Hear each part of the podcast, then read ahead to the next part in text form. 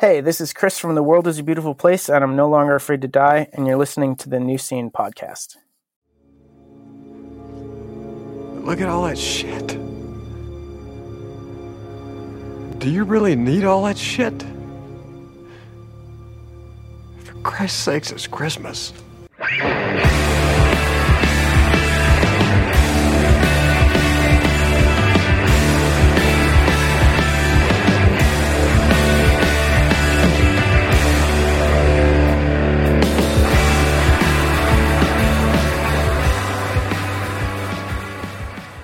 Hello, everybody, and welcome to the new scene. This is Keith, And Tommy. and we're back with another blockbuster episode of your favorite podcast.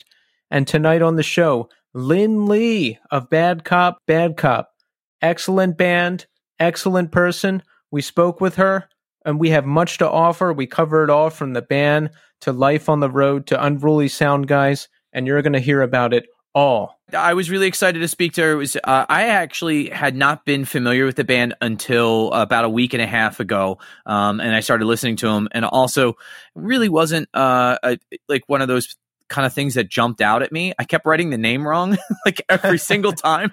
I was like, "Good cop, bad cop," because we're just so used to that phrasing. But really interesting interview, and on top of that, she's just a sweet and kind person. I really, really liked having her on. Yes, you're going to hear about it all. You're going to hear about their 2020 album, The Ride. You're going to hear about their history. So strap in for that. But first, let's get some business out of the way. Now, folks, we want your support.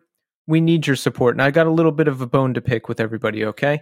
now, we have a great, dedicated following, right? We've got a lot of followers. So I want to see some more action, okay? When we do these very thoughtful giveaways, I want to see more entries. All you have to do is post an Instagram story and tag us and Iodine Recordings, and you get free stuff. That's easy. So I want to see like 20, 30 people entering. And uh, uh, reviews, we need some more reviews. I want to see some reviews pouring in. If you like the show, give us a five star review, post it on Apple Podcasts, and we'll read it on the air. We also want to hear some you know, what are we doing well? What are things that you like about the show? And what are things that we need to do a little bit better? Yeah. Yeah. We need to hear that. And we want to share your thoughts on the air. So give that to us. We need it. We want it. We love it. Also follow us on all social media Facebook, The New Scene, Twitter, and Instagram, New Scene Pod. And of course, my favorite, twitch.tv slash The New Scene. and and support our sponsor, Iodine Recordings. Check them out at iodinerecords.com. They're signing a lot of great bands. There's pre orders. There's a lot of good stuff. There's merch. Hit them up. Check it out. What do you have to lose? Nothing. Nothing. You, you have nothing to you have nothing to lose and everything to gain. Excellent new merch, new bands coming in, pre-orders on vinyl. Get some stuff done. Let's go. It's almost Christmas time. yeah, Christmas is this week. So if you did some late shopping, buy something for somebody. I mean, come on. It's the season of giving. Now, in the spirit of season of giving, I'm going to give you a recap of the show I went to last week, Tommy. Ooh. Ooh, I'd love to hear these. They're always nice because it, you know, there's some of the bands I'm not super familiar with, especially like openers I'm not super familiar with. So Yeah. Well, Tommy, I saw Poison the Well at Gramercy Theater in New York City. Uh, it was a sold out gig. It was awesome. It was the first time I've seen Poison the Well since 2016, the last time they came through town. And Vadim was there and we hung out. Okay. So I met up with Vadim before the gig. I had dinner with him and some of his friends who I was at the show with last time. And uh, you know Tom Sheehan from Indecision? No, I'm thinking of the other guy from Indecision. Is there's one that's like a, uh, a councilman, like a city councilman. That's Justin Brannan. Yeah, Well, Tom Sheehan was there too. He was the vocalist of Indecision and, uh, of course, one of the hosts of Axe to Grind podcast. So we all had a meal before the show. Tommy, I wished you were there. You know, there's uh, some of the top podcasters and musicians sitting together eating a meal in New York City before the show. You should you should be part of that. You should move uh, to New York. I think. me or my whole family. I think you have to bring them with you.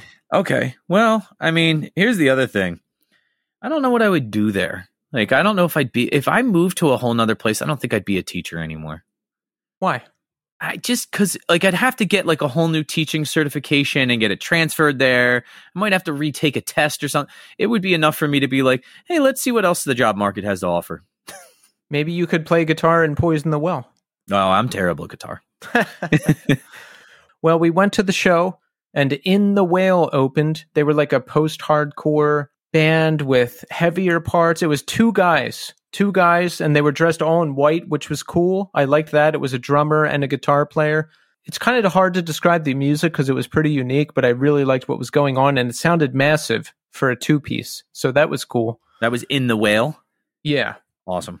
Yeah, check them out. I think you'll dig it. And next was Extinction AD from Long Island, and they were a metallic hardcore band, more on the metal side, very thrashy, big time riffs. Crowd was really into it. I dug it. I really dug it. And of course, Poison the Well headlined and played a career spanning set.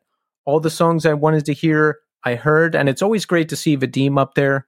You know, it's I think it's cool that he's been touring with the band when they play shows and I just, I don't know. I was standing there watching it and I was like, look, there he is. He's still doing it. I love it.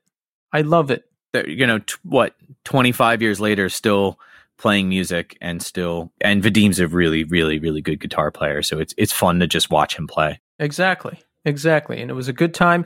Friends hanging out, not standing awkwardly at a show by myself. It was a beautiful thing. And I have to say, Vadim is a top tier friend. And I'm going to explain why.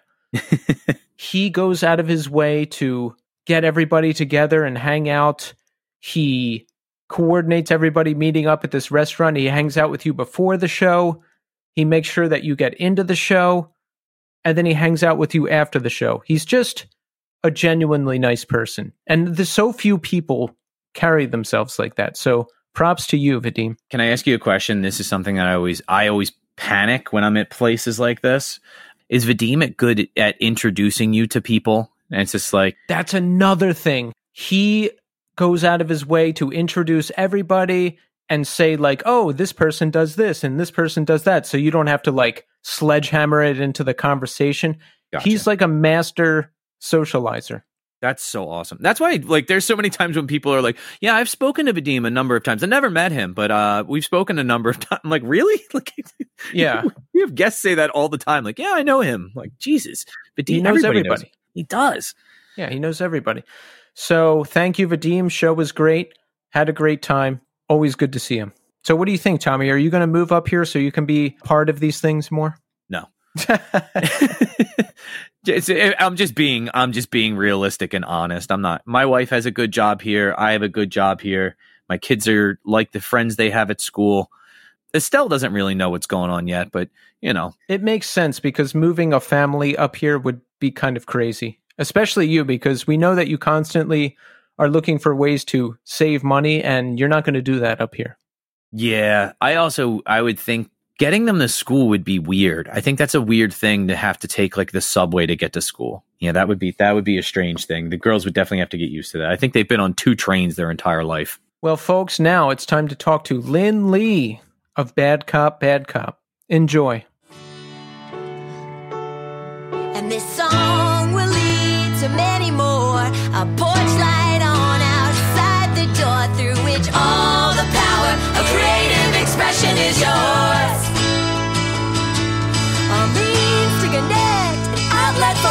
And confusing emotions, volcanic explosions of joy.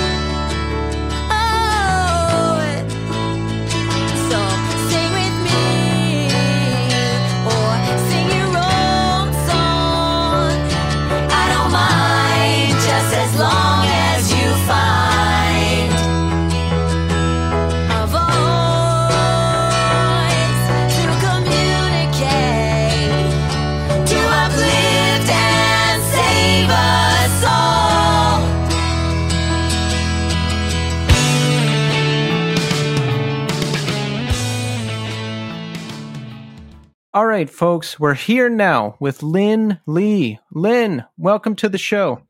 How's it going, guys? So, Linh, we're very excited to have you here. We love the music of Bad Cop, Bad Cop, and we're excited Thank to get you. to know you. So, how are you doing today?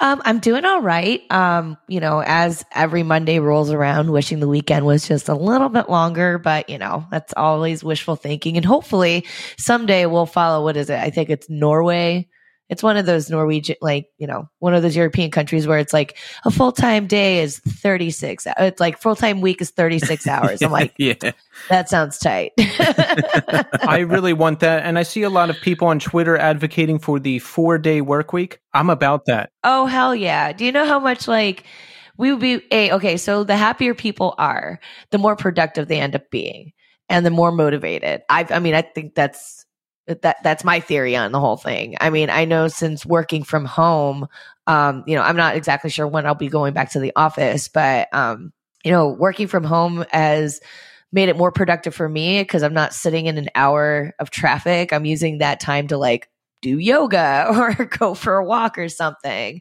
So, you know, the happier the you know, the amenities are for employees, I think, then I think the more productive and successful businesses could be.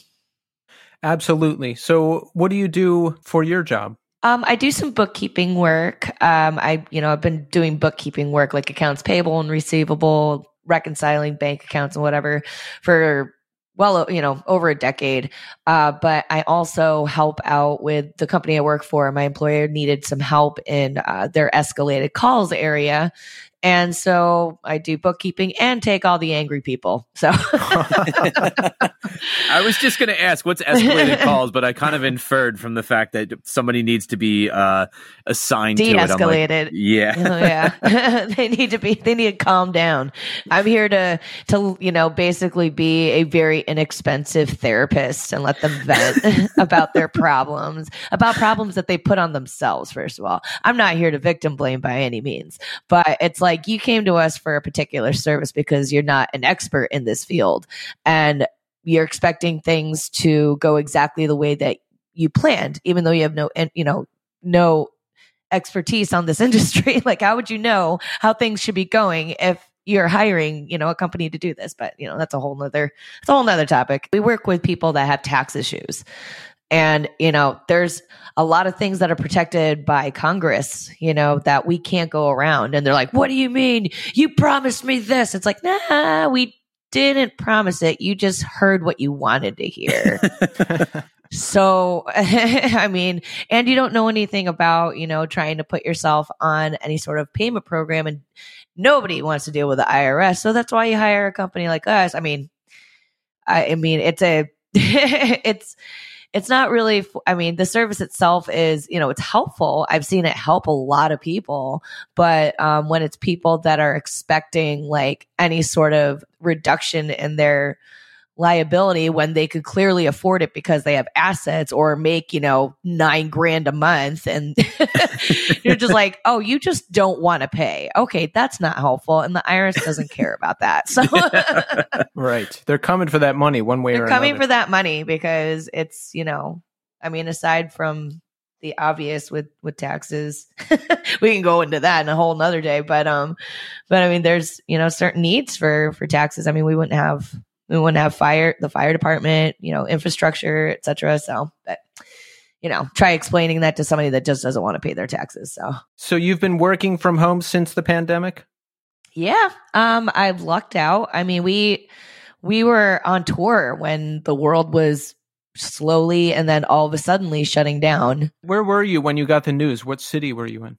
Well, we were we had tour we were touring in Europe and oh. um we were just seeing shows get canceled one by one. And then it was, you know, it was March 13th, the infamous March 13th, that uh, we were on our way to Paris and we get the message from our booking agent saying, This is your last show. You need to get home because they're closing borders. And we don't know if you can get home. We're like, okay. well, let's play the show. It was a really cool little anti fascism rally in Paris, which doesn't suck. But yeah, we went like right from there to the airport. The airport was closed. And we're like, okay, um, well, let's get a hotel like right by the airport so we can get, you know, an airport shuttle at least. Um, because we needed to get like our backline and our van back to our renters, which they're located in the Czech Republic. So that's like a 15 hour drive from Paris. And our drivers are also, you know, one um, one of them was uh, she's our tour manager slash merch mom slash tour mom, uh, Enos, uh, and she also runs an online, our you know one of our online shops for Europe called T Mom Merch. She lives in Berlin. And then our wonderful ginger angel driver slash stage tech, Tom, lived in Paris. So he had to like drive. they had to like try to make it to the Czech Republic. They didn't make it. The borders closed. Oh my gosh. Um, and so Enos was amazing and like basically kept an eye on the the the vans and with the gear in it. Whereas like, oh crap. If the borders close, how do you get the van back? Do they just have to sit there with the van? What happens? Yeah, I I mean, from what I remember, Enos just like, you know, she was able to find spaces and it was not just our van, it was also our support band's van, Make Make War. Yeah. Um because their tour manager lived in the States. So they're like, oh crap, you know, like we have to we have to get both of these vans. Um so Enos, I believe if I remember correctly, she had she there was like parking spaces available where she can keep an eye on stuff and whatever. And then eventually once the borders did open up or they figured out some way to get the vans and the gear back to the renters in the Czech Republic at some point. Um, I just don't remember how long that took. I just remembered it was nerve wracking as hell. oh man, I bet. You know, the the whole working at home thing, I absolutely Mm-hmm. love. I'm on a I have a whole new outlook on life. Like oh yeah. I'm like people should not have to go into offices every day. It just it just shouldn't happen. I'm I'm kind of on my own schedule. I get my work done. I wake Yeah. up later. So now when I have to go into the office, into the city, I'm like Mhm. Miserable. I'm like how did I do this for so long? I know. I I agree with that. Like, I think about it because you know I've been very lucky to be at the same employer for the past seven years that that have allowed me to go on tour and have been incredibly lenient with me to go on tour and everything.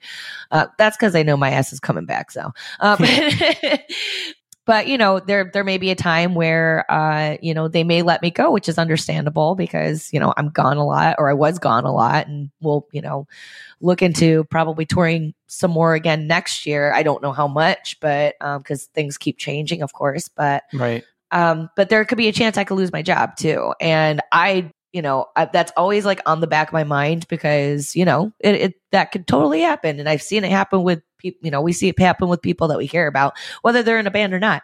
So, um, but mostly in bands.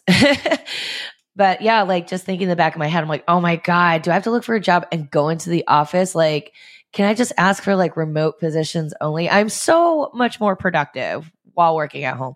I have like my whole setup. You know, I get up, you know, a little bit later, but I'm able to like enjoy my morning instead of like, oh my god, I got to shower and I got to go walk over to my co my coworker's place so we could carpool together to work. and like, Yeah, I like I love getting up now, which is crazy. That was not the case before. and y'all are in the on the East Coast, yeah? Yeah, Tommy's just outside of Philadelphia and I'm in Brooklyn. Oh, oh, snap, Philly! I lived in South Philly for like almost ten years. Really? Oh yeah, I'm from upstate New York originally too. Oh, okay. Yeah, so Yeah. let's talk about let's talk about your history a bit. Where you grew up in upstate New York? Yep, the wonderful land of Rochester, New York. Oh, wow. I had no Yeah. idea. Okay. So, yeah, so your parents came here from Vietnam, correct? Yep.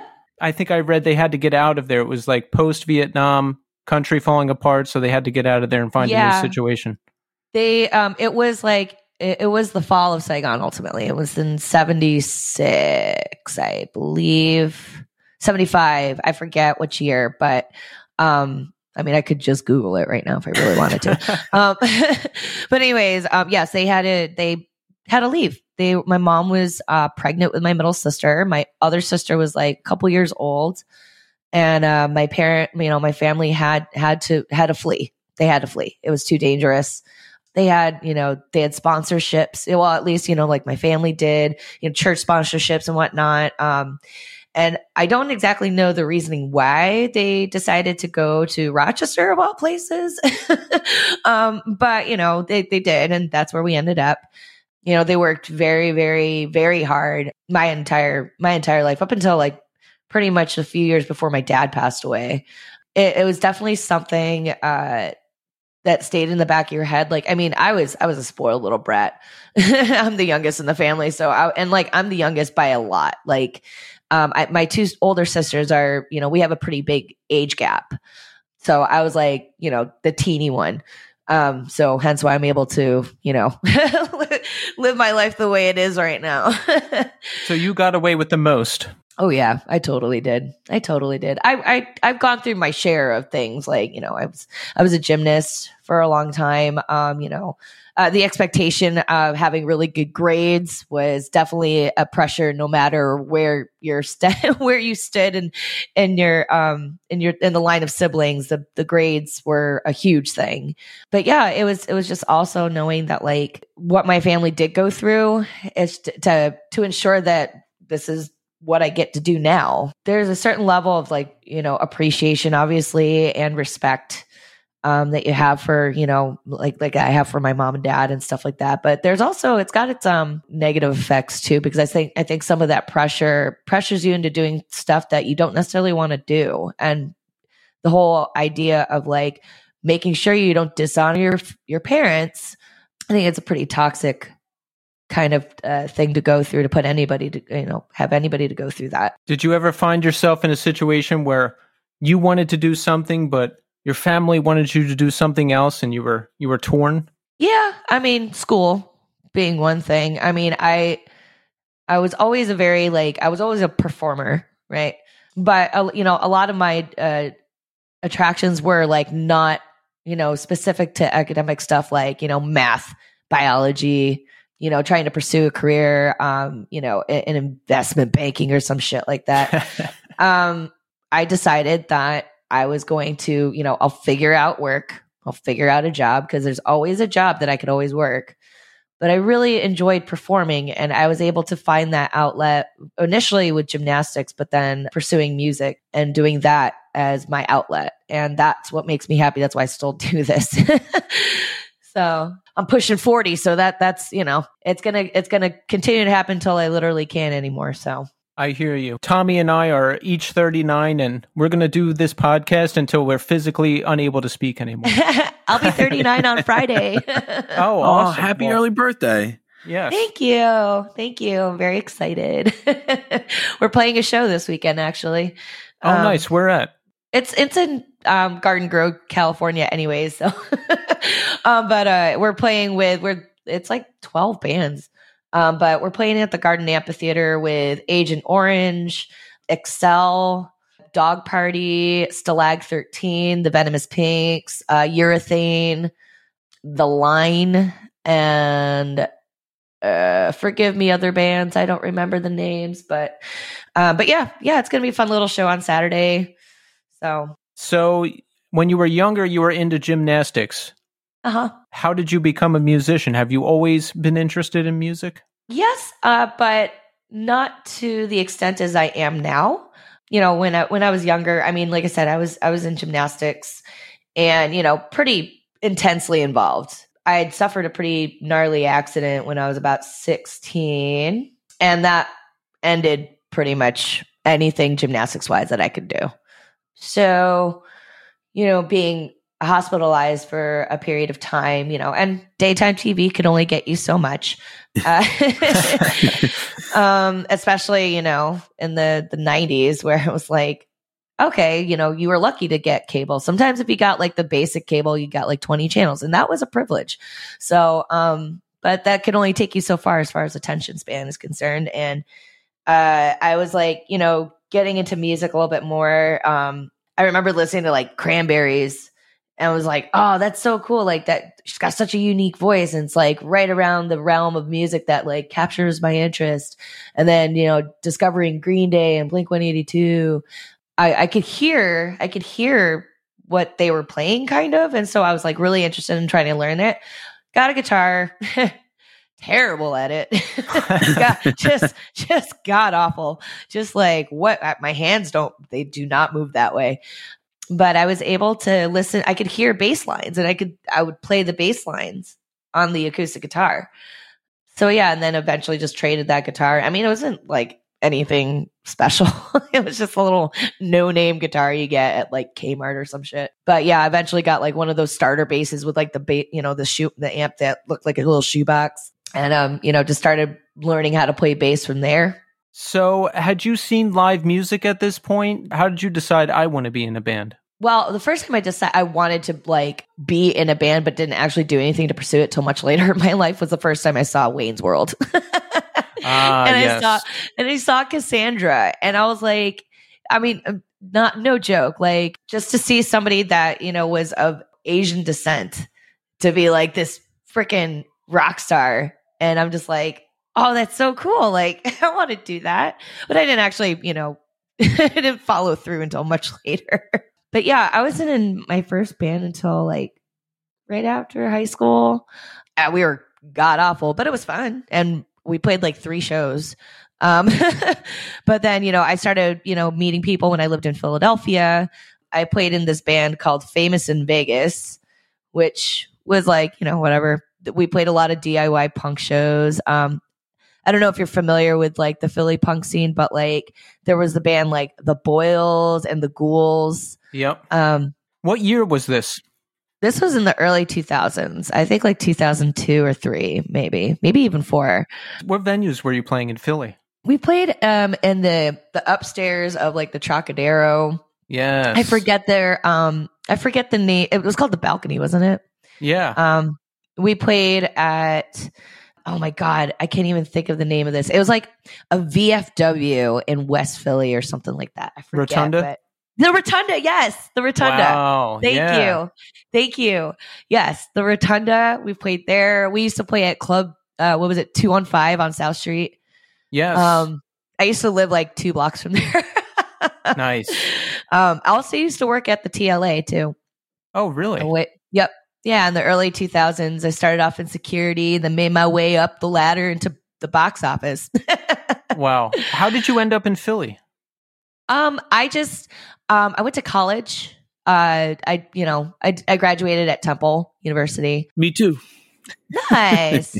Go Owls. Um, but yeah, uh, yeah, that's I just up and left Rochester. I mean, there really wasn't much going for me there. So, and I didn't really want to pursue any sort of like SUNY schools or anything like that. There's nothing wrong with SUNY schools. I just wanted to get the hell out. but yeah, I lived there. I lived in Philly till January 4th of 2010. And I moved out to Southern California. But yeah, I was like standing outside. I was like, it is sunny. It is 67. This rules. this rules.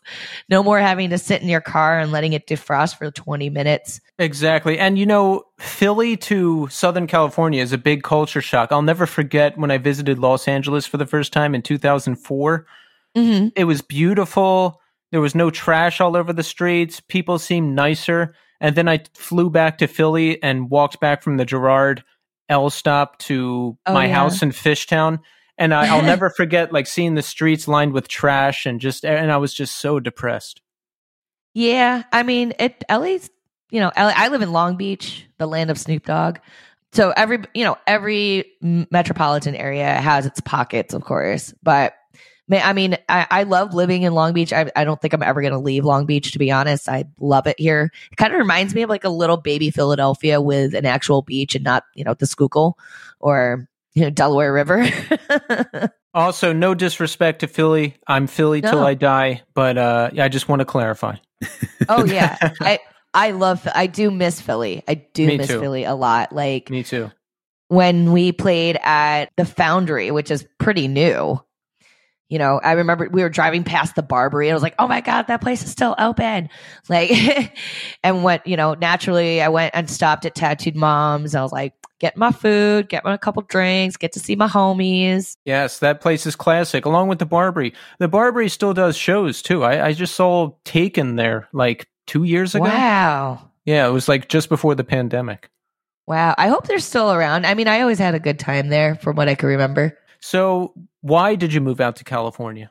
Um, I was playing in a band at that time. I was playing in a psychobilly band. Um, I also play stand up bass too, and uh, we were we're called the Reach Around Rodeo Clowns. Um, I played in that band for a few years, and uh, we had like a bunch of shows up and down the West Coast. A former friend of mine, um, and uh, she was living in Costa Mesa, and she was like, "Oh, I'm actually moving to Philly um, to work," and she was like, "Hey, do you want to swap places?" And I was like, "Yeah, that that sounds tight. Like, this is my opportunity to like move to Southern California. I've always wanted to like see what it was like." And yeah, come January 1st, like right before those shows, I was like, yeah, I'm going to do it just gonna buy a one way ticket. That's a big move. And I can relate to that because around when I was 30 years old, I moved to New York City from Philly. And it doesn't seem like too big of a move, but it really is. Well, I'll never forget walking down the financial district to my new job and just being like, what in God's name did I get myself into? I am I I am not ready for this at all. So how did you feel when you got to Southern California? Was it overwhelming? Were you happy? What was what was your experience? I was I was definitely very happy, like uh more of like a I can't believe this is happening kind of thing. Because, you know, I again I'd always wanted to live in Southern California. Always wanted to see what it was like to live in California in general. And it's in particular living in, you know, close to Los Angeles. You know, I just have always wanted to see what it was, you know, what Hollywood was like, you know, just out of curiosity, really. Well, yeah, when I moved to SoCal, I was like, this is actually happening. Like I'm I'm doing this and I'm doing this because I'm playing music, which is kind of blowing my mind right now. I mean, I'm not, I wasn't by any means making enough money, but but I was doing it. So yeah, it was mainly just like a I was in shock. Had to like pinch my cheeks, make sure I was, you know, this was real. You know, I haven't really looked back at all. I mean, again, like I said, I miss, um, you know, it was kind of the same feeling when I first moved to Philly from upstate New York, you know, from Rochester. You know, it was kind of like, oh my God, I moved to a, a city, a city that is eight hours away from my family, you know, from my mom and dad, and, you know, two hours north of my sister at the time, you know, on my own, just moving here. So, what did you know anybody in Southern California? did you have to start from scratch? Um, I kind of knew some people just from playing shows. Um, they didn't live close to me or anything, um, but they did help me out. I was like, "Hey, what? You know, I'm I'm living in Costa Mesa. Like, what's the best bar to go to for somebody like me?" And it was, uh, you know, at the time it was Johnny's Saloon in Huntington Beach. So, um, went there, met a lot of really cool people that I'm still friends with to this day and yeah, I mean, I, like I think everything happens for a reason, and I, you know, with these chain of events, some of them good, some of them not so good, um, but it's gotten me to where I am now, which is pretty fucking content. pretty pretty stoked on this right now. That's the place to be. I feel like that too for the first time in my life. But now this is fascinating to me because all right, so you go to Southern California. You're like, which bar do I go to? And you you just go to this bar and make friends. As a terminal introvert, this sounds like my worst nightmare. So how how did you do it? I I just walked in, sat at the bar, just ordered a drink. Um, the bartender uh, Keith was working, and you know, uh, and I was by myself. So he was like, "Oh, what brings you here?" And I was like, "Oh, I just moved here. You know, I moved here from from Philly." And he's like, "You're from Philly? I'm from Baltimore. And then I was like, okay, we're friends. so we're friends now. Um, and then just like meeting people, you know, going there often, you know, again by myself, but then just meeting people while I'm there. I'm like, oh, you know, they come up and be like, hey, how's it going? I'm like, hey, I'm Linh. Nice to meet you. And I mean, that's kind of how, you know, I met the girls in Bad Cop. So it was just like, hi. Mainly the original bass player. I'm, I'm the second bass player of the band. Um, and the original bass player jen her and i met outside of this bar in huntington beach called gallagher's.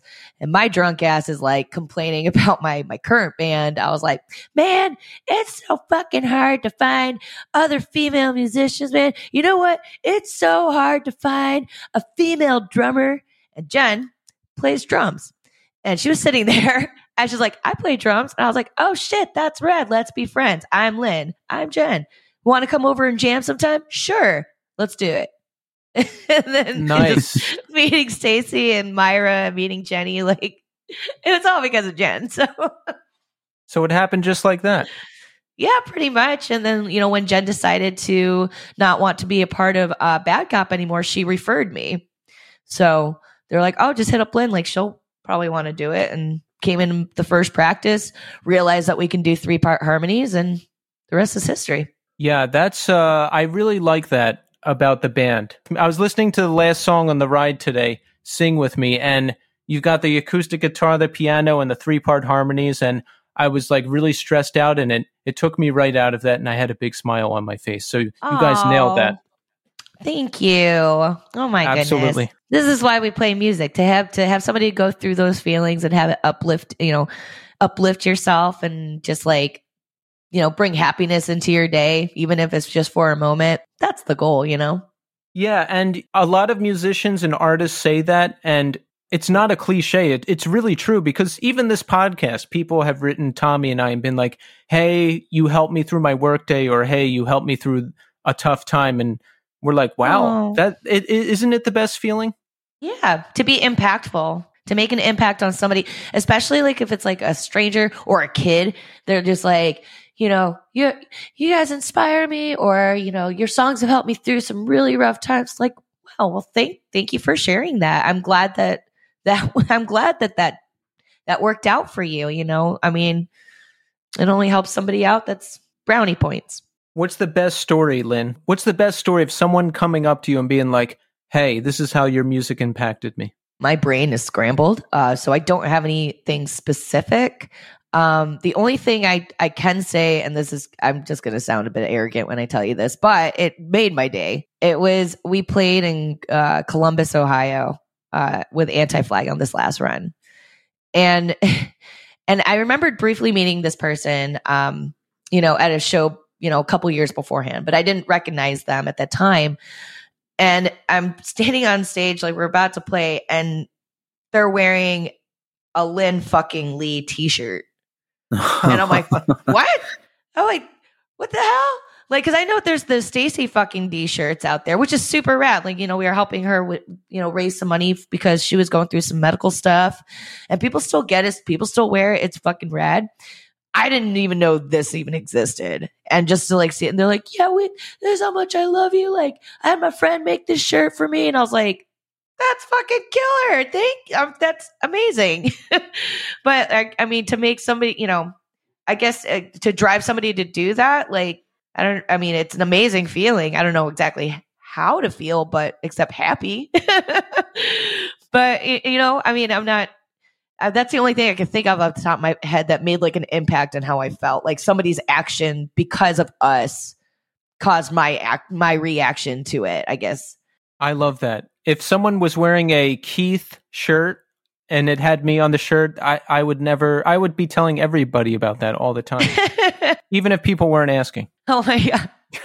yeah, I, seriously, like I posted about it. I was like, "This is fucking great." Because I mean, we, I, you know, I'm on the, you know, the base against racist shirts. You know, like I already know, and it, even seeing that, like seeing either myself or any any of the base against racist shirts, I'm always like, "Oh my god, thank you so much." It's like so just, it's just a wonderful feeling to see all that support. You know, finding a shirt that you didn't even know existed.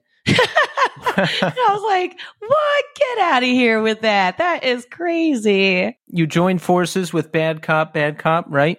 You're in the band now. So, what's the state of the band at this point? We're gigging. Have we done any tours or anything like that yet? Um, nothing major. Um, I know that they did like one like little West Coast tour prior to me joining the band. Um, but like I had played a few shows.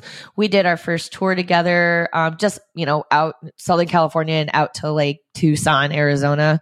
But yeah, it would like things didn't. The momentum didn't really start to push too much um, more until 2014. We had put. I just. I just remembered playing this amazing festival in San Francisco called Lilith Bear, and it was a drag show. That well, at least I don't know if there were other venues. I don't remember if there were other venues and other shows happening for this festival, but I know our particular location at the venue. And first of all, the stage was terrifying because it was like super makeshift. It was like six feet off the ground, the size of like three picnic tables. Oh, man. just like oh god. Not to mention like the place caught on fire. Like um like a few hours before we loaded it. But uh, but there was a drag show that happened. Um, it was so fun. It was so much fun. Um, and I know that Stacy has a pretty long relationship, friendship with Fat Mike, and invited him to the show. I didn't even know he was there until I like saw a guy wearing. I think it was yeah, it was an Adolescents T-shirt, and I was like, oh, sick shirt. And Mike. I didn't even like put I think I was just too drunk. I just didn't put two and two together. But uh but yeah, like shortly after that we get the call about, you know, how fat is interested in us. And we were like, What? That's crazy.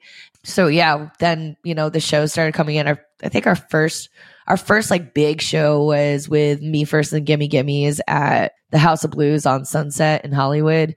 That was pretty rad. That I I think I squealed when I like walked on stage just because of the number of people that were there and I'd never played in front of that many people before.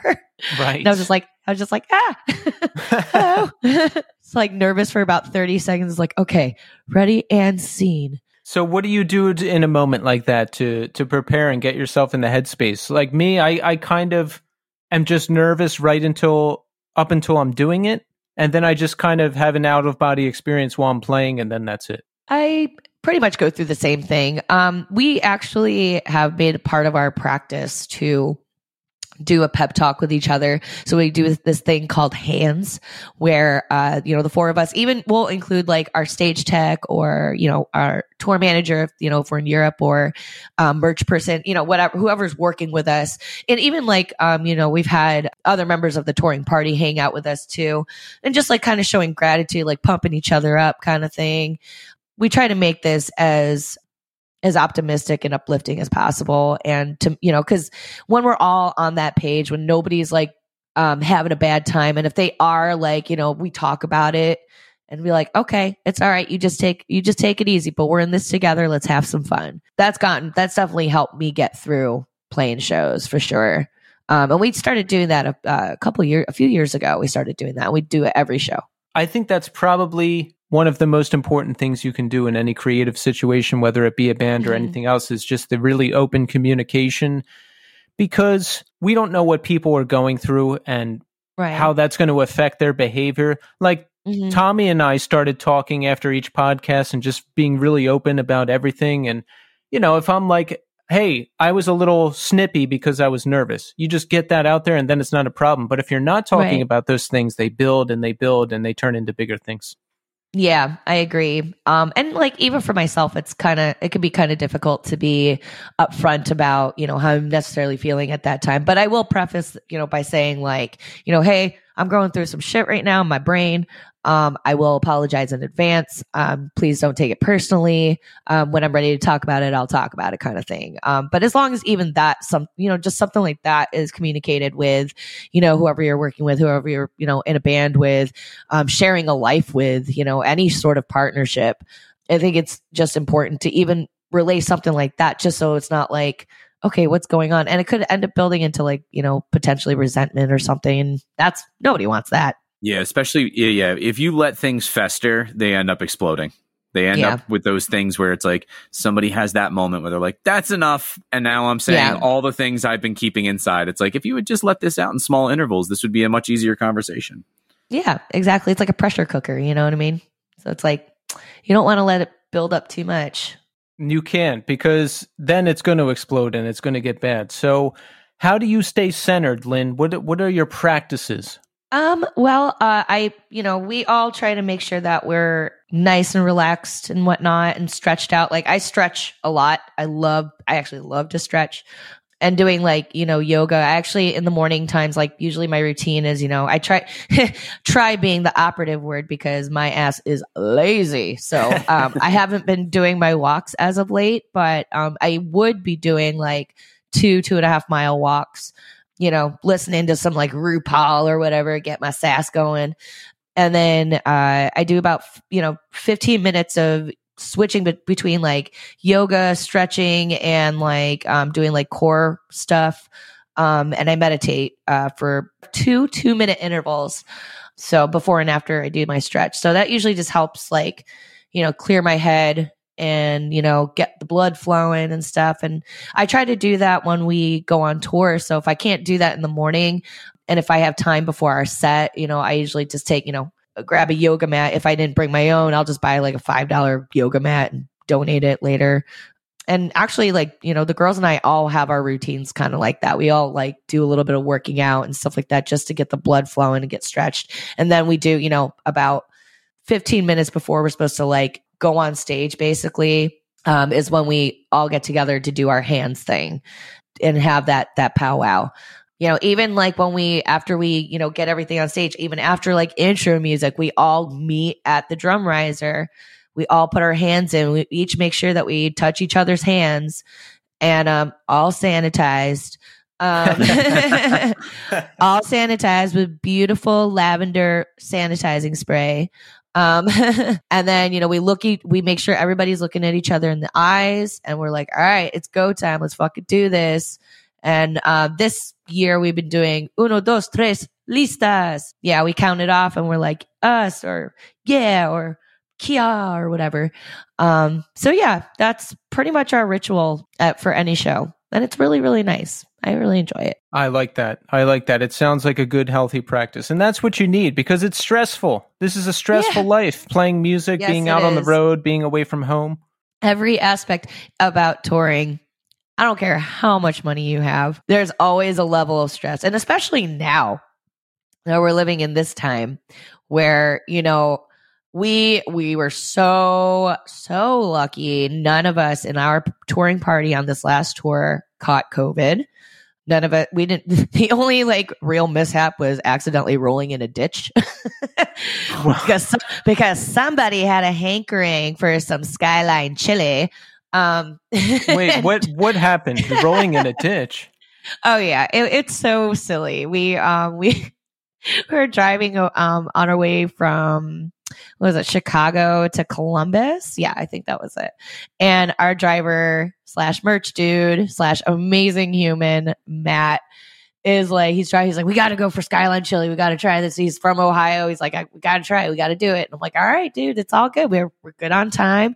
You know, I make you know, I because I I TMS when we're on the you know in the U.S. So I'm a stickler for like making sure that like we don't show up like super ass late or when we want kind of thing. I just kind of communicate like, okay, you guys are showing up at this time. We're going to show up around this time. Is that cool? Great. Yeah. so and you know base it around that but anyway so we're driving and i th- if i remember correctly i think he got off at the re- wrong exit or like the exit said that it was like down the street but it ended up being further so he ended up wanting to turn around and so he goes down this small street and as he's backing up to turn around we roll right into a ditch Ooh. and and we're like ah shit well this is our this is our comeuppance on this tour and so I'm on the, this is the silliest the way that shit worked out on this tour is remarkable. Even with this little mishap, shit worked out because I'm on the I'm like I have AAA, no big deal. I'll give them a call. You know, if we're running late, we're running late, whatever.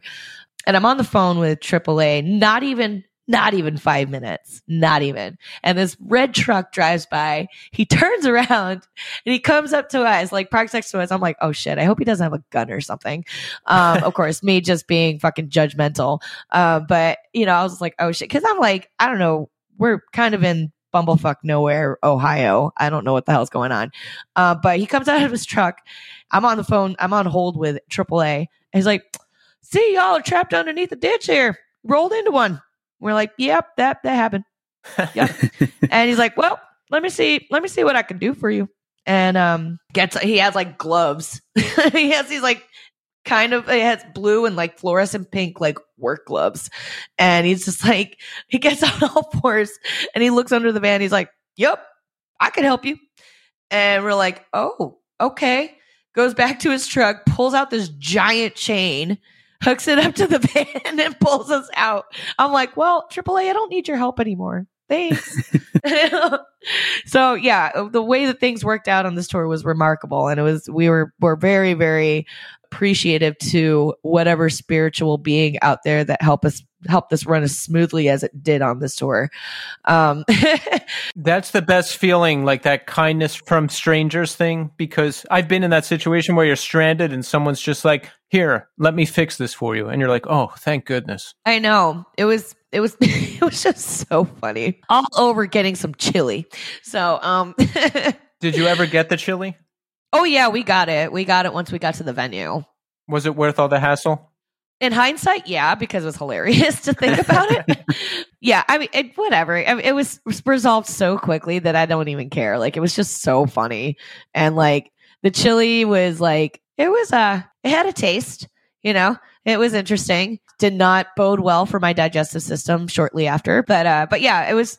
You know, you got to exp- if you're gonna try something, you got to try something. So You um, have to. yeah and and matt was adamant about it and we're like I, it's all right bud.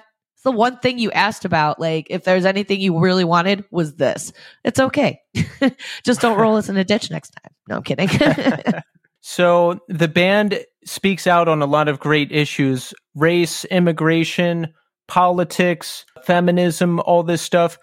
Linh, do you find that when you talk to people about this stuff, like sometimes they think you're crazy? Like I, I have pretty firm beliefs in what I believe, and I'll I'll simply state things that are happening in the country, and people will look at me like I'm nuts. Like like I'm a conspiracy theorist or something. I'm like, no, this these are things that are happening. i mean we've definitely had our share of like any sort of trollage happening i love it when people try to use the term sjw or social justice warrior like it's an insult Yeah. Um, I'm just like, you're saying that as if it's a bad thing. Like, I actually care about social justice. That's crazy. That's crazy. Um, but honestly, I, I don't, I, I don't think, I can't ever recall actually confront being confronted by anybody in person about it. Is it pretty much just weirdos online saying stuff? Oh yeah, the, you've got a screen behind you. The you know, you know that apparently puts a cape on you or some shit. Um, but uh, honestly, I don't pay any mind to it. I don't waste my energy with it because it's you know, especially when it comes to, especially when it comes to like the topics that we talk. I mean, well, I guess with anything that we talk about, but you know, we're always gonna. There's always gonna be people that are that are going to say things that are problematic um, or just not helpful. It's like, what do you think you're trying to do? Like, are you do you think you're actually trying to save the world or something? It's like, no. but I think it's important to raise awareness. Like, if you don't think it's important, then you don't do it. Then I don't know what else to tell you. Like, if you don't like this, you don't have to listen to it. I don't give a shit if you don't listen to the shit. Like, I don't care. The people that I care about are the ones that are supportive. I'm not even saying unconditionally supportive. The ones that actually feel the same way, that feel like they have a voice, like, you know, that they feel heard by the music that we play. Like, that is the reasoning behind this. I want people to feel that they're heard and like to see, to show them that like there are things that need to be brought up that are important, uh, that, that we believe in. And, you know, if you agree with it, great. Uh, if you don't, then okay, bye. Like, Exactly. I don't know what else to tell you. Like, I'm not here to please you. Yeah, I mean, if it's important to you, obviously you're going to want to talk about it. And, you know, I'm older now. I'm kind of over the phase where I'm beating people over the head with what I believe and trying to convert them to what I think. I, I just don't have the energy for that anymore. So I believe what I believe. And if I can find common ground with people, that's good enough. Yeah, I agree. I agree. And like being able to have an outlet to be able to speak up about these things, uh, you know, is a way for to bring attention. You know what I mean? And like, I'm just going to do it to the level where it is healthy for my brain without it, like, you know, I'm not trying to stick an ice pick in your brain and be like, this is the only thing you need to believe it. But I'm not going to, I'm, I'm also going to be, you know, make sure that I have the resources to back my shit up too. You know what I mean? You know, this is not just an opinion. These are things that are actually happening. And it, this is a way you can support. If you don't want to, that is your discretion.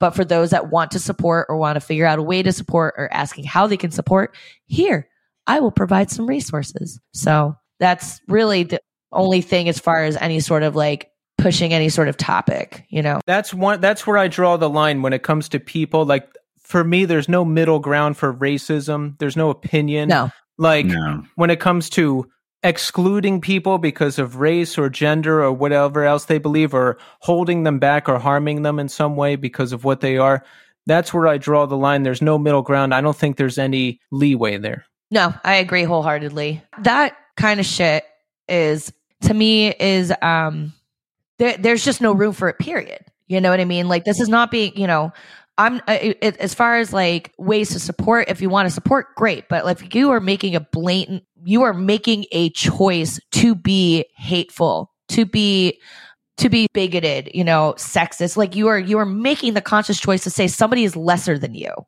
by for no fucking reason. There's no room for that. That i will i will combat as much as i want to i suppose but um or can. You know because there is i i agree there's no middle ground as far as that kind of uh like any sort of discriminatory behavior.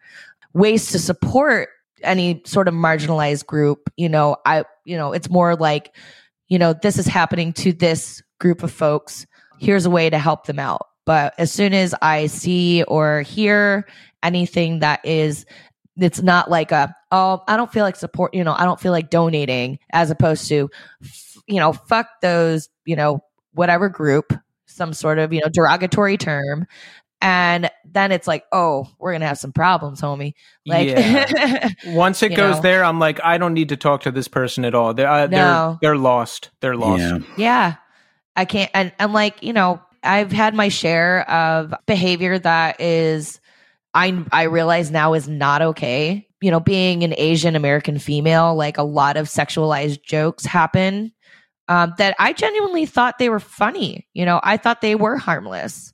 You know, the whole like me love you long time quote, Right. for example. Yeah, yeah. Right. I mean, I have that shit tattooed on me. Oh, do you really? Yes, I do, which I'm planning to get covered up. But, you know, at that time, I thought that shit was funny. I didn't think about the negative repercussions behind it, you know? How did you circle around and start to think it wasn't funny? How did you come to that realization? Um, it really wasn't until like this year, honestly, where I, you know, the the the increase of um, you know, uh, violence against Asian Americans was really starting to, you know, it was blowing up. And I, I'm, you know, reading articles as to like the roots of why, you know, you know why it's problematic to perceive any sort of um, Asian American as something that's outside, for example. You know understanding like the the damages that could go behind like this perception of fetishizing you know asian women just because they're asian women you know? It was really eye opening you know i definitely have a different outlook on that kind of mentality because i didn't think about it before. I didn't. I thought you know that you know i could always joke about like i used to joke about you know how because this this is true i'm usually if we don't hire a driver I'm usually the one that drives. I'm very particular about that kind of stuff, right? Um, Yeah. and uh, but you know, I would joke around, and be like, "Yeah, of course." They, he's like, "What are the what are the odds this band is only letting the only Asian person be the driver?" Like shit like that. You know, it's funny, but it's not at the same time. And like, I have, I'm trying to understand the balances bet- behind like potentially harmless stereotyping and very harmful stereotyping. Yeah. Right. Um, but yeah, I mean, I still joke around about it sometimes to this day about like, yeah, they got the Asian person, to, the only Asian band member to drive the whole time, you know, or like, of course, you give you give the Asian chick the the freaking camera to take your picture, you know, like shit like that. Like, it's funny, but you know, there there can be you know consequences behind thinking something that harmless is funny. Um, and I'm trying to find where the line is drawn, or if there's a line drawn, or whether I should just not engage in that kind of sense of humor anymore because you know because of people's perception of asian people in general for for such a long time. Um even in like the vietnamese community it's like oh you're half white right? And i'm like no i'm not. All because i don't have an accent it's something as small as being born in this country and not having a quote asian accent i'm automatically adopted or half white or just not asian enough you know what I mean? That that's a real thing. So, you know, and especially over the past year. And like I said, it's, you know, I'm holding my I'm gonna hold myself up to this, you know, I should have I should have known I should have been more alert about this, but I, you know, obviously I can't do anything about the past. And so all I can do is just continually try to learn and uh, to proceed forward um, the best way that I can and to bring, you know, awareness to how damaging that kind of mentality can be. I mean, again, I, it's hard to define a line because some of it's so ingrained into your brain that it's funny that it's like you don't think about it and then then it you read about like how you know this is rooted from something else and it gets rooted from this and this could uh, you know so it's a very difficult topic to like try to navigate around. It is, and it can be overwhelming sometimes, but ultimately I think it's good because with social media now and the extra awareness, people can communicate so much better. We can call politicians out on more bullshit, which is great. We can see Mhm. through the veil more and just see what's really going on. And yeah, it's like some of these things are so ingrained. Like, I don't know, there'll be slogans that people use every day. And then someone will Mhm. be like, oh, that actually originates from this really racist thing. So, you know, I think it's I think it's always good to take a pause and really think about what you're saying and doing and how it could affect others. Right, right.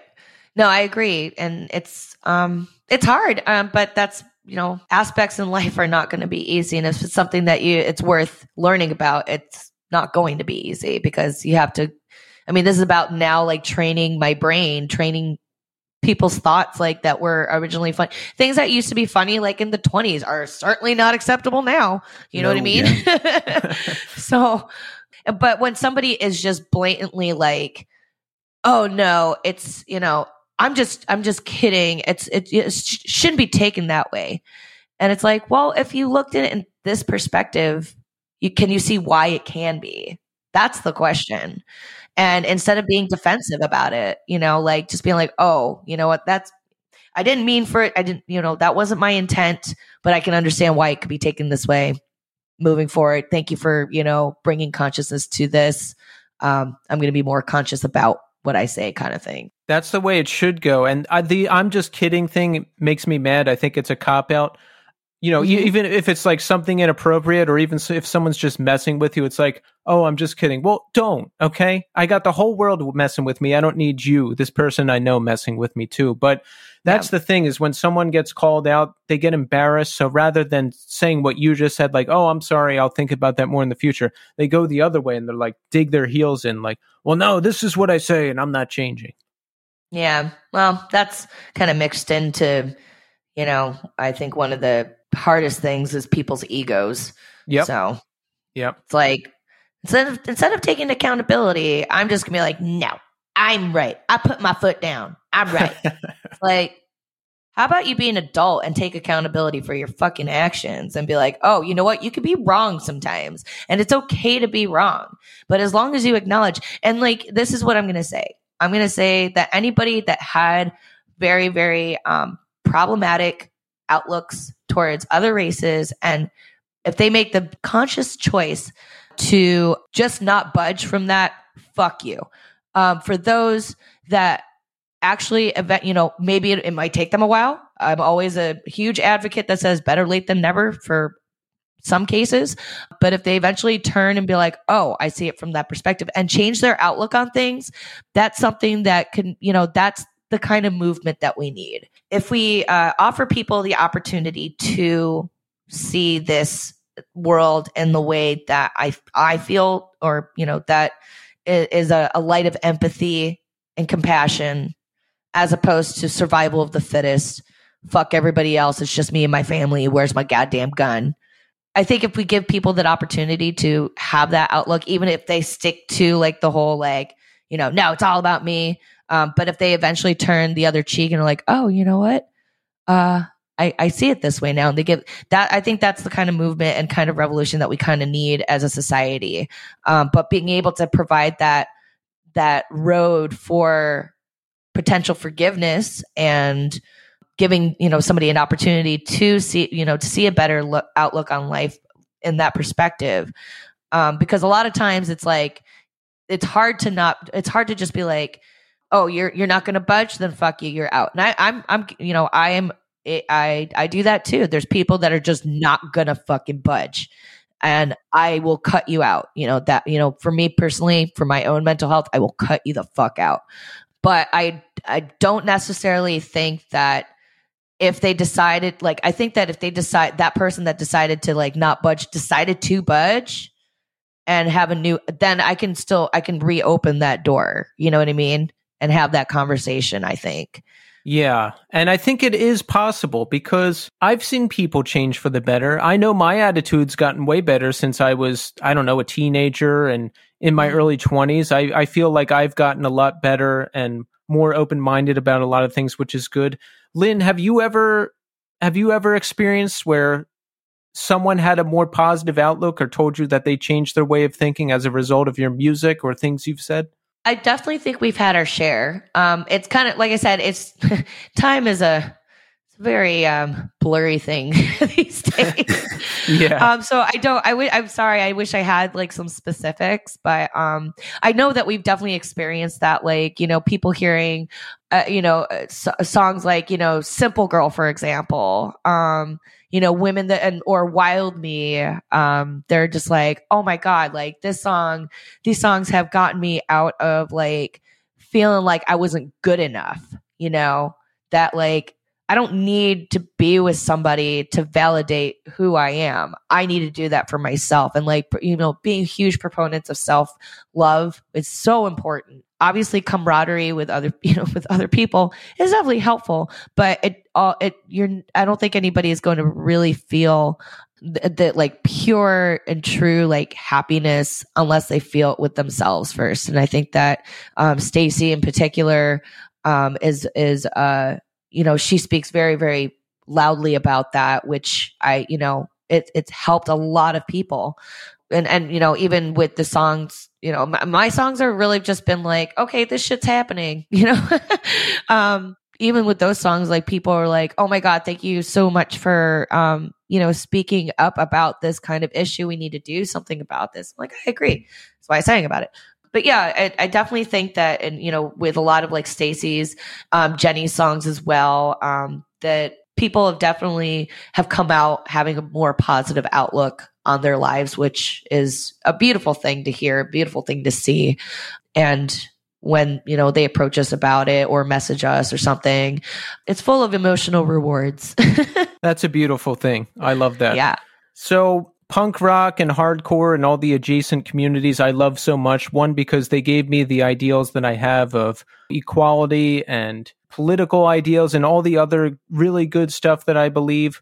You know, it's mm-hmm. a great place to be, I think, to have friends and and to be making music and a great scene to be involved in. So you, Linh, as a Vietnamese woman in a punk band, in a punk band of all women, have you had difficulty navigating the industry? Have you felt repressed or have difficult things happened as a result of the situation? Um, well, uh, prior to the band, uh, when I was in the Reach Around Rodeo Clowns, I definitely had my my share of ex- potential exploitation. You know, the whole fetishizing, uh, having a female, Asian female upright bass player, and outfits that I had to wear. So did away with that. Mama don't like to play in heels, so um, Give me some Adidas, and I'm stoked. I can't even wear Chucks anymore. I'm getting old. I'm like, give me some freaking r- cross trainers. I'm stoked. You know, in this band, uh, not really um, too much, mainly because like you know, if there's a problem, and it's since this has actually been since I've uh, took on the role of um, tour managing. I'm usually the liaison for the band when it comes to like you know talking with the promoters um, and you know whoever's working the show that day and um, you know, sound engineers making sure everything works out. Um, you know, the first couple years, like first couple years of actually doing it, was a little bit of a challenge. Um, I was a little bit more timid and shrill, but as you know, time went on, I was like, you know, you do notice things like if a sound guy is being condescending to you because they think that you don't know your gear or some shit. And it's finally like, yo, we know our shit Stop fucking treating us like this. Like, so, you know, there's, you know, been occasions where, you know, the person that's worked day of show would be super grumpy and be like, whatever, like, you know, our show is an inconvenience to them kind of thing.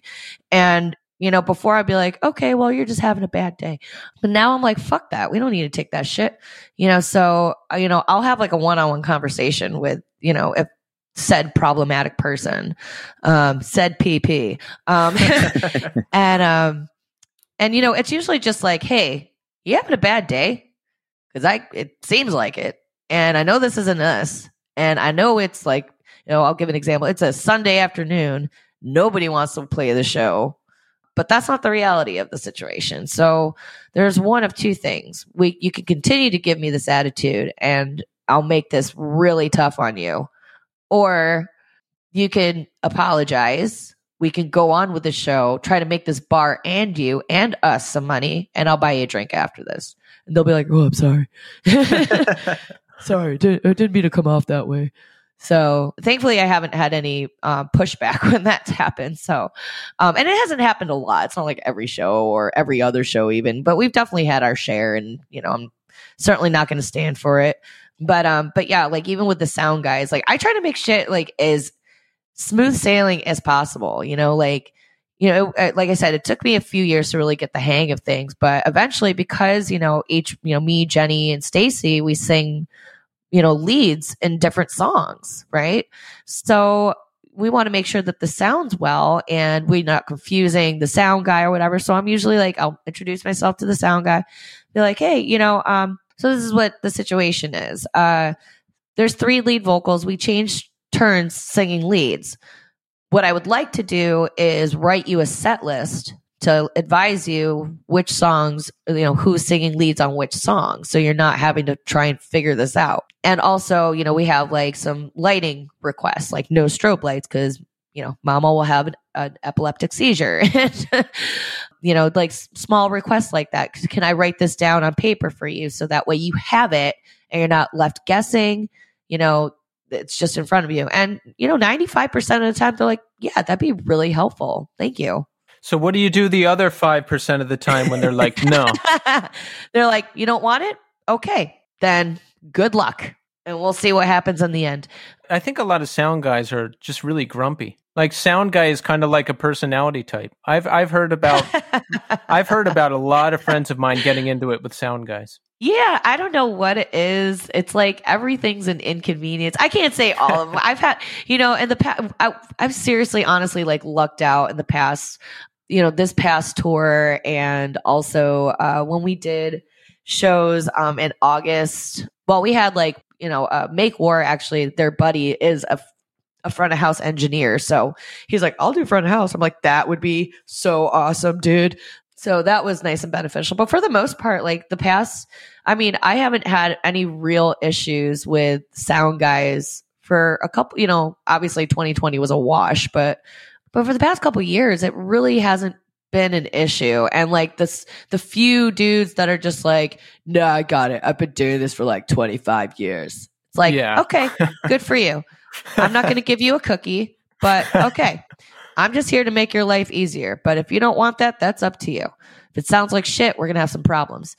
Um, no, I don't say that at the end, but, um, but I'm just like, whatever, if he wants to be like that. And then, you know, if, if it sounds like shit, I actually tell the promoter. I'll be like, yo, I'm not going to throw a hissy fit here, but because they always ask me like, oh, how was the show? Did you have a great time? Blah, blah, blah. You know, I'm going to be honest. Yeah. I'm not going to, I'm not going to fuck around with that. I'll be like, you know what? It was good, except this. And, um, you know, and it, like I said, it hasn't really happened all that much. Um, and when it has, you know, the promoters be like, oh my God, I'm so sorry. You know, I'll have a talk with them and it's fine. Like, I'm like, look, I'm not here to be like, this person was shitty.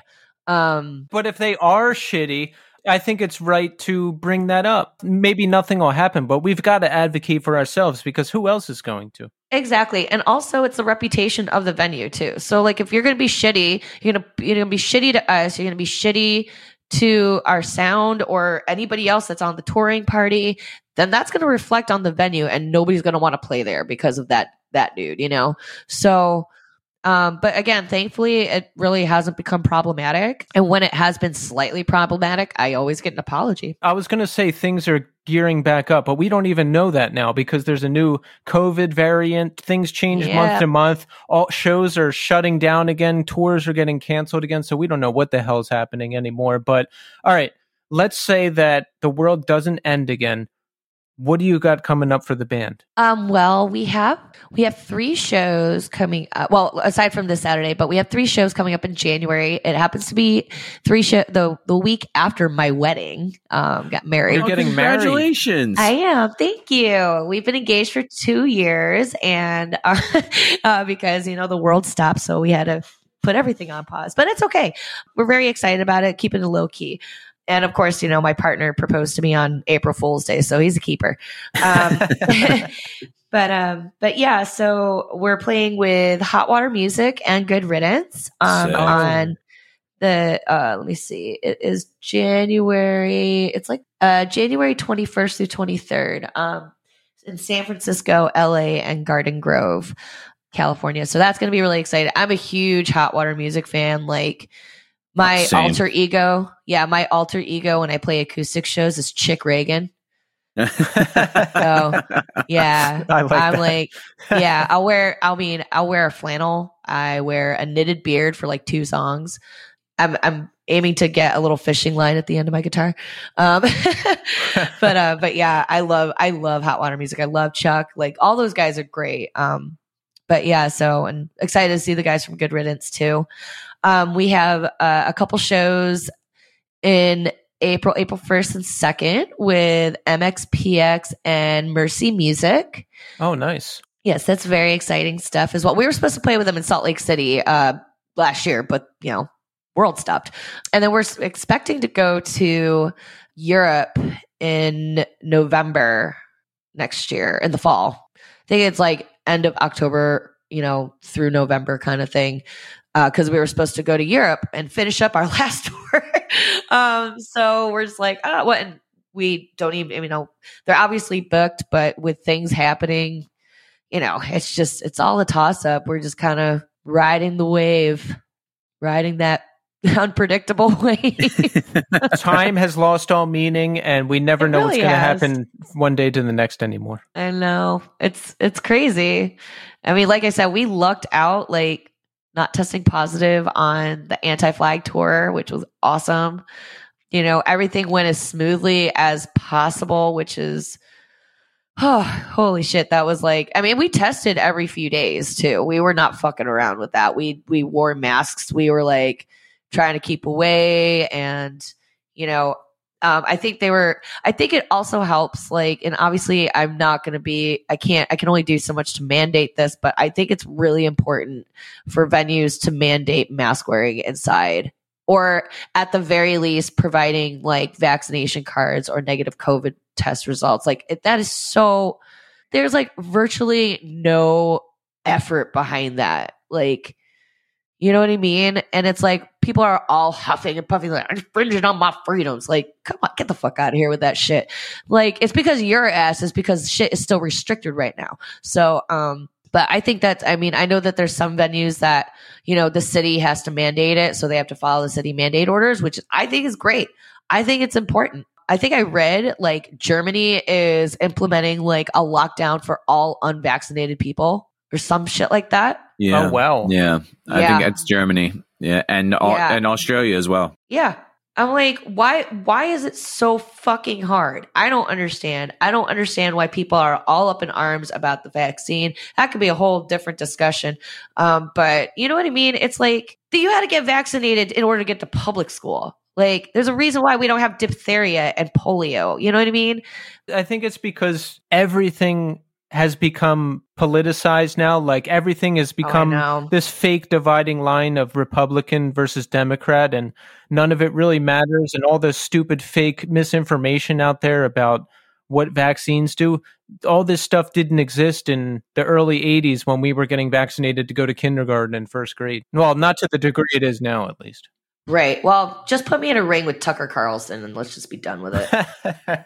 Put me in a ring with him. Put me in a ring with that stupid idiot Marjorie Taylor Greene. Put me in a ring with freaking Lauren Boebert. Fuck them all. I'm sorry. Fuck every single one of those fucking assholes. we need to do something. And I'm not sure exactly what it is, but something's got to change. I know. But in the meantime, we can listen to The Ride, Bad Cop, Bad Cop's excellent 2020 LP on the legendary label Fat Wreck Chords. Yes? Yeah. Woo. How do we feel about the record? It's been out for a while now. We've done a little touring. Are we happy? Yeah. Yeah, it's been it's been great. The the amount of support is uh it's priceless. you know, we're very, you know, this year this album took a while to make too, so it definitely tapped into emotions that, you know, um each of us have, you know, only begun to really like be okay expressing kind of thing like you know just opened up new doors into writing different ways of writing as well when did the writing process start for that one? I think it was like early 2018. I don't fucking remember. Uh, but I know it took like a year and a half or some shit to make. It was crazy. You know, it, I mean, I, I'm for one, am guilty of having writer's block like all the time. I'm just like, oh, we have to write something. I have nothing. you know, I definitely for for the writing process for me, it was it was very very challenging. I didn't know exactly what to write about. I think I should try and write more about like my personal experiences and my, you know, in hopes somebody feels heard because they can relate to it kind of thing. Uh, I'm just not good at it. So, I mean, it songwriting it for me. I mean, I, melodies, my melodies pop up in my brain like every 20 minutes. I never save them. I, I just like whistle and be like, oh, I'm to put it on my voice memo and start whistling it and totally forget about it. But when it comes to lyrics, like, tapping into feelings and emotions that I'm not even comfortable talking about up front is like the most difficult thing for me. I notice in a lot of I've done a lot of research about you and the band and I notice the conversation will usually steer towards pretty serious issues, you know, like mm-hmm. everything that's going on in the country and your past and your parents and all that stuff. Do you ever wish that someone would just talk to you about movies or something simple? Yeah. yeah, I mean, people do. I just the the topics I guess that I write about. I don't know. It's it's just it's just one of those things where you just want to talk about it. You know. Yeah. I know it's you know over some very very difficult circumstances. You know, but uh, I just I, I don't feel like it's talked about enough. Right. You know, um, and especially like uh, you know when I'm writing about uh, you know, my family's experience and like certain kind of monster was actually like a direct response to watching a family get raided by ICE. So seeing that and like having, I mean, even though I didn't experience firsthand like what my family went through, like just knowing what they did go through and knowing that their circumstances were not even as harsh as a lot of people that are trying to do the same thing. Um, and I feel like there's, there really isn't a lot of representation in that in any real genre of music. I mean, there is. It's not like it doesn't exist, but um, I just, I don't know. I just felt like it just needed to be talked about more, and especially like if people see it through the perspective of someone's relative, immediate relatives that went through it, maybe that'll like give them a new outlook on the situation and not just be like they're illegals. And it's like, get out of here with that. like, do you do you even know what it takes? Like there's way more to it than that. I mean, yeah, it's okay to have people come here and work for three dollars an hour, but oh no, we can't have them be citizens. There's a lot of ridiculous double standards. Oh yeah, yeah. And I think it's important that the, these issues are talked about a lot because let's face it, people in this country have very short memories and especially nowadays with people are just bombarded with new stuff every day and it you know one day something's important the next day you could forget about it forever. Right. Yeah i mean songs stick around for a reason. So it's like you know maybe these kinds of topics like will linger around. People will actually like sit down and think about it and you know see you know even if they can't do anything about it it's just like understanding that this is actually happening and not like not turning you know turning away and being like, oh, well, this doesn't affect me in any way. So why should I care about it? That whole outlook, it makes me cringe. You know, just thinking about like, oh, well, that's never happened to me. Um, so like, why should I care about that? Like, you know, for example, like the way that people treat like, you know, the houseless, for example, it's like, you know, all because you've never gone through that doesn't mean that those struggles are actually real. Like, you know, we need to be able to treat them as other citizens and not just fucking like these lepers of life um, that they put themselves in or whatever. Like, just having someone else's perspective, like, I think is just, it's just so important. And it's really disturbing that there's so many people that, like, unless it affects them, won't do anything kind of thing. Right. And even if it does affect them, they still won't do anything most of the time. Yeah. Yeah, that's true. You have that too. Well, let's recap. Okay, so here's what we're going to do, folks. We're going to listen to the Bad Cop, Bad Cop discography on streaming services, but we're also going to buy records and buy shirts and support the band live. Yes? yeah. Yes. Yeah. That's what we're going to do. Yeah. Yes. I'm snapping. Can you hear me snapping? yes. And- yes. You've got some gigs coming up with Hot Water Music and Good Riddance. We're going to go to those shows. Yes? See, come to all of them, but be safe about it. Be safe about it. Wear a mask. Bring your vaccine card. If you don't have it, stay home. Sorry, folks. Those are the rules. Yeah. And if you're a sound person working at a venue and Linh gives you some helpful notes that are going to help you succeed at your job, take the notes, right? Yeah. It's Yes. it's only to make your job easier. I'm not here to patronize you or anything like that. I'm just here to help. It's exactly. also it's also literally your job, so you should probably do that. Like Yeah. that's why you're paid to be there, right? Like, oh my you word. and if Linh is playing an acoustic set under the pseudonym Chick Ragan, you got to go see that. I mean, come on. Oh That's my God. great. Come on, Chuck. Let's do a Chick and Chuck tour. Got we'll to. like posters of us dressed up as like lethal weapon or something. Is there any uh, upcoming project or anything else we didn't cover that you want to mention? I mean, other than like doing, you know, the monthly Bassists Against Racism shirts, um, this month we're featuring uh, Chris from Jawbreaker, which is very exciting. Half the proceeds, uh, well, the proceeds from uh, Chaos merch, um, half of them will go towards Black Lives Matter, and the other half will go towards uh, the National Indigenous Women's Resource Center. And then um, all proceeds through T-Mom merch, which is our international um, merch store. I forget exactly which anti-racism NGO that we've chosen for a year, but like I said, um, you know, all the proceeds when we do these shirts go towards um, anti-racism campaigns. We've so far uh, we started this project back in 20 uh, October of 2020 and have raised over two twenty thousand dollars for Black Lives Matter so far.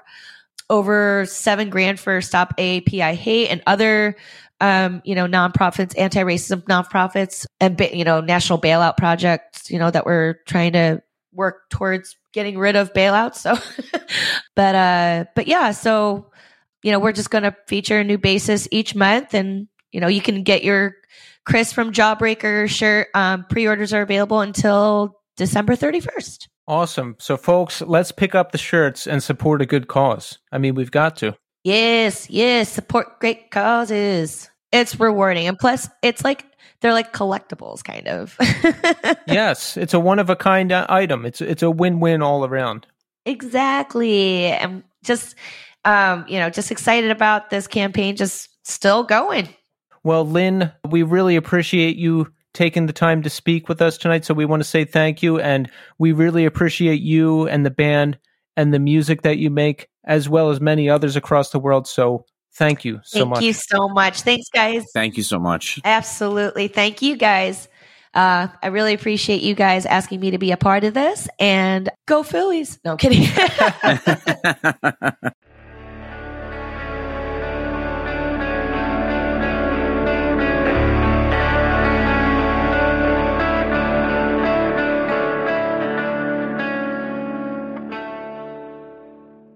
There you have it, folks. Linh Le. Great conversation, great band. Tommy, it was it was nice to hear from somebody who's not our typical everyday story that we hear. You know, her background's a little different. Her parents came here post Vietnam, and I had no idea she lived in Philadelphia. What a great connection. yeah, for a long time in South Philly. Yeah. Yeah. Yeah, and Philly to California is a a big change and It was interesting hearing about how she uh, made friends and found the band. Tommy, I've done that where I move somewhere new and I just sit at bars, and I I don't seem to make any friends. But she's pro- she's probably like better at socializing than I am. There's a there's a level of outgoingness that some people have that I envy because they can walk into any room and just start talking to people. Right. Uh, I don't have that ability. I mean, I can talk to people, but uh, I'm not the first. I don't initiate the conversation ever.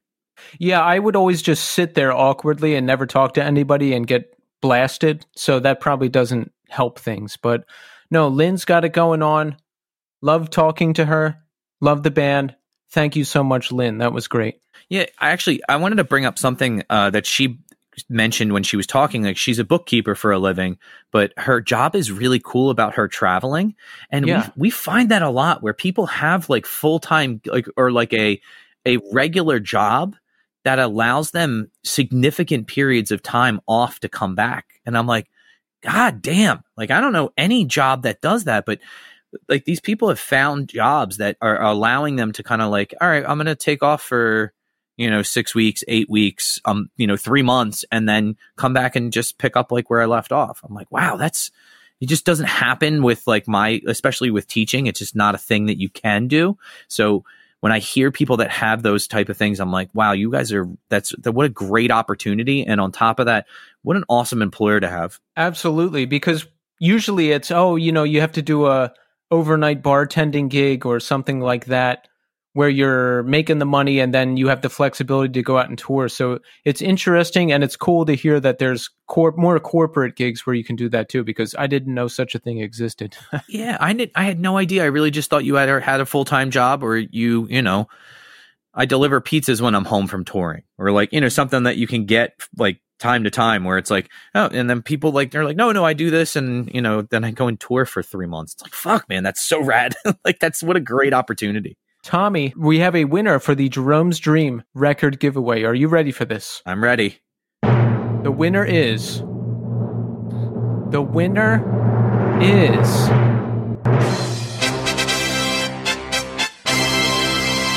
Kevin Weissman Sellers. And Tommy, do you know who that is? I don't. Kevin Weissman Sellers is Life from Loam. The Oh, gentleman we could not find before when we were trying to give away the the Earth Crisis record. Oh, that's awesome. Yes, he has surfaced. So we're going to give him the Jerome's Dream record because he tagged us, and he deserves a record. Yeah, for he sure. deserves a record. So, Kevin, thank you so much for listening. Thank you so much for supporting us. And we hope you enjoy the record. I'm glad you got in touch with us. Folks, whenever we do these giveaways, it's real easy. You just post an Instagram story and tag us in Iodine Recordings, and you could get a free record. I just pick the winners at random, and that's it. So the next time we do one, we'll be announcing it, and you'll have more opportunities to win because, Tommy, we are the show that keeps giving. hundred percent. And we give back. Let's go. Yes. we give and we give and we give our whole lives. Well, I haven't been. I've been taking for a long. I took for a good chunk of time. Would you take? No, just I did give back for a long time. Let's put it that way. I- Yo. I, I for a long time I, I I didn't do anything. I didn't put real any any real kindness or any good works out there in the world. So this is uh my penance. yeah, I would say my scales used to be a little more imbalanced. Yeah. If you will. Uh, but I think I think we're pretty good now. I think we're pretty good now. This show is our gift to the world. And folks could not be happier. Like, listen to this. Bartek Tajak says, well, first of all, we're his number one listen to podcast on Spotify. And number two, he says, I declare myself a member. Thank you, Keith and Tommy. Bartek digs the podcast. And Bartek, we dig you. Thank you for listening. Just adding members to the ranks. Let's go. Yeah, I'm so happy that someone declared themselves a member because no one has done that in a while. and folks, remember to be a member, you just have to say that you are. You're a member when you say you are. Boom, done. Easy. That is an easy way to go about it. You can also send me a cash or money order to never mind. now, Tommy, tell me how you're doing, but not in the context of work or family. I want to know how you personally are doing as a person and what kind of feelings you've processed lately. Hmm. That's a great question. Uh, so I've been actually a little bit down in the dumps Why? just because I I feel like uh, we've just gone through a lot with everybody being sick at the house, Yes. uh, and for some reason I can't shake whatever this throat thing is that I have going on. But yeah, I've been kind of bummed out about that just because it, it seems it wears thin. You don't sleep as well. Like it's just how it's long has it been going on? Like four days before Thanksgiving. So That's No. a pretty long time. You've been to the doctor? I have. I've been to, well. I've been to urgent care, um, and they said it. Whatever I have is just viral. So they just gave me. Um, I forget what the name of the medicine is. It's the one that you take. It's like an antihistamine and a nasal decongestant, but it's a liquid. And I, I took that for like you know however long I had to take it, and it really did help me sleep at night. Uh, but the thing that's going on with my throat is that I, I you know, I use my voice for a living. Uh, so I can't, I'm just not giving myself enough time to rest. So I've been making a conscientious effort to go to bed early. So, and taking naps. So, uh, I've been trying to make sure I treat myself a little bit better so I can kind of hopefully snap out of the, whatever I got going on. But that's been me. I've been a little bummed a little bit. Uh, but I'll be honest, coming up to the holidays right now where we're starting to get all of the girls christmas presents and everything starting to arrive in the mail. And we we have a big list of everything that we're checking off and being like all right we have enough things for ellie. We have enough things for evie. Um, we have enough things for the baby. Like we're kind of going through that. It makes me really happy because i start to see the girls get really excited about oh can we plug in the christmas tree oh can we make sure that the lights are on outside like the that magic of being a little kid at christmas time is starting to really kind of bring me out of it so that's really really been helpful You're sick, but you're getting better.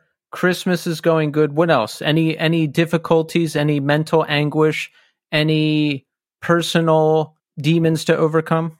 no i've been actually really happy other than the you know being sick kind of thing dragging me down i think this last few months has been really really great for me in terms of in my career um and the Oh yeah, are you getting the new are you taking the new position? Is that still happening? It is. It has been offered to me. However, uh, I have uh, declined to take it until. what? Well, no, no, no. This is here's the thing. It wouldn't start until the following school year, and I said that uh, I I really need to see what the job looks like on a day to day basis because um, there is a significant pay increase that goes along with it. But the other thing is is that I will no longer be a classroom teacher. So uh, that just be careful because if you're lollygagging too long, someone else might come in and snatch it away from you. Well, they, they've made it really clear that uh, that's not the case. They, but I was like, you know, I want to make sure I'm hundred percent prepped uh, before we do anything and move forward with it. Um, so, uh, in the coming months, uh, I well, in the coming month, actually, most of the month of January, I'll be taking a lot of my my prep period, my free time during the day, um, to shadow the person that currently does the job. Uh, so I can see what it looks like on a day to day basis, kind of take notes on what are things that I think I'd be good at, things that I need I need more training with. That is ultimately going to inform my decision. But uh, you know, if if this push comes to shove and they say, yeah, you need to pull the trigger today or you're not getting it, I'll pull the trigger that day. So it sounds like you're doing pretty good. Yeah, no, I'm Besides the sick thing, because Yeah. I feel for you because when you're sick, everything is horrible and you're just like, when can I get back to normal? My life was so good before all this happened and one kid is better and then another gets sick and then the cycle starts all over again. You're stuck in a loop right now and I sympathize with you. Thank you so much because it really is hard to when you're not here and seeing how much of a struggle it is. You know, just like like you said, like the little stuff kind of wears thin. Today, uh, you know, emptying the dishwasher, folding laundry, and helping you know Kelly get the baby in a bath. I was just like, I just need to sit down. can I just Yeah. can I just have 10 minutes? Can I just sit down and stare at my phone for a little bit? Like, um, but yeah, that, uh, other than that, everything really, I, I've been keeping a pretty clear mental attitude about like, you know, trying to stay positive and hopefully my positivity of my mindset kind of influences my physical. so one follows the next. But how are you? I'm okay. I'm trying to not schedule every hour of every day anymore because I'm making myself nuts and I'm plagued by anxiety most of the time. So I'm in this loop now where, you know, I was out all weekend doing things And then I came home and I'm like, well, now you got to get on Twitch because that's what you do Sunday night. And I was like, I don't want to. Like it's it's like eight o'clock, and now I'm gonna sit on Twitch for four hours. Like Oh wow. I've been I've been working, doing stuff all day. I just want to sit here. So I'm trying to not plan every hour of every day anymore, okay. and so I can just relax a little bit and not thinking that I always have to produce something. You know what I mean? There I don't want to take I don't want to take the fun out of video games by thinking I have to do everything on Twitch. I don't want to stress myself out thinking I always have to do something. And there's this thing I do where it doesn't happen all the time, but sometimes I you ever hang out with people and then you come home and just give yourself a bad mental report card. You're like, you said this, you did that, this was dumb, this was good. Like, and you're just, it's like Oh. mental gymnastics over nothing. Uh, I don't hang out with people, so that's kind of hard. Uh, but no, I, I, I, I, I can totally empathize with that. I have done that before in the past, where I've had interactions with other other people, and afterwards, I'm I'm very very critical of myself in terms of like, you know, somebody was telling me a really personal story, and to make sure that they understood that I understood what they were talking about, I gave them something that I had gone through. I'm like, oh yeah, actually, this something similar had happened to me, and in my head, I'm going maybe they perceive that as being selfish. Like, listen to my story. What I tried to do was like make sure they understood that I understood what they were talking about by like relating it, saying like, "Hey, this similar thing happened to me. Here's how it happened to me. Is that the same thing?" And they were like, "Oh yeah, that's it." And, I, and I, that's what you're doing right now. how so? Because I'm telling you a story, and then you told me a story about how you so- told someone a story. Oh yeah, exactly. Yeah, because it's it shows that you understand what they're going through. Hmm. well, sometimes it's good. That's what I. That, but again, that's one of those times where I'm like, and did I say the right thing? Should I have just been like, okay, I'm sorry to hear that, just like kind of given them some type of affirmation and then walked away. I put myself through a lot of stress over nothing. So I, I'm just being conscious of that and trying not to do that, trying not to plan every hour of every day. But everything's good. Podcast is good. Work is good. Life is good. There's a, plenty of stuff to do nowadays, which you know I love. I got a win on the new Warzone map. Hmm? Oh, Huh? and you got a win on the old one before they closed it, right? Oh, Tommy, I think I believe in God now. and I'm going to tell you why, okay? So we I did that whole inspirational speech about how the old Warzone map was going away, right? Yeah. So I got off the show with you that night and I'm like, uh, let me jump on and play a couple games, not on Twitch. Let's just see what happens. First game on, solos battle royale, me versus 150 people. I won. Amazing. I won. And I'm like, you know what? I'm going to end it on a good note. And I just stopped. And I'm like, I'll play again Wednesday. Little did I know, little did I know that was to be my last ever game on Verdansk. I thought I'd have another chance to jump on the old map and on Twitch and grind for another win that would be televised. No, Tommy, no. So I just happened to get on the game and for that last time, and I just happened to win my first game. See, Tommy, there must be a God. What do you think? I, I think that's an odd reason to believe in God, but I, I, I think it's a really good reason to believe in your skills as a player. well, I'm glad to hear that. How other other than the not scheduling every moment of the day, how else are you doing? Let me think. Let me think about that. Yeah, I had to do the same. I had to stop first. I had to pause when you asked me this question. Yeah. Um, let's let's let's get deep here.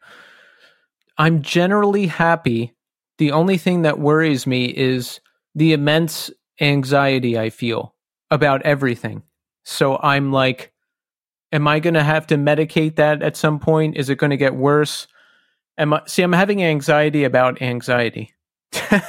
See, that's where I actually think about this uh, fairly often because I was I, I was talking with a friend of mine that does use medicine to control their anxiety and their uh you know they have those repetitive thoughts. I was like, you know, is it something that you think uh you know that you would be inclined to abuse? And they were like, absolutely not because first of all, it takes like two weeks or so to kind of register. It's not like taking a bunch of Darvocet and you're like, all right, now I'm fucked up. like, uh, you know, you have to take it in a slow and measured dosage to kind of allow it your time, your body time to get used to it. Um, and I was thinking, I was like, wow, if that's, you know, if somebody was having a- an issue with addiction or, you know, misuse of prescription drugs, what a great way for them to kind of use that in a, you know, and still treat their symptoms without having to worry about abusing them. I have taken one non narcotic anxiety medicine in early recovery. Mhm. I didn't like it. I stopped it. I just don't want to get into all that. So I'm hoping it just stays the way it is right now because it's uncomfortable, but it's manageable. Gotcha. And that's how I'm doing. All right. Do you do you feel that is a deep enough and sufficient answer to how I'm doing? No, hundred percent. Like the fact that you really, you really took a good pause there, like to, Yeah. before you were actually going to answer that, and I, I appreciate that. And also, because I do the same thing you do. I fall back on work, podcast, Twitch, like the things that I do. I don't talk about me personally.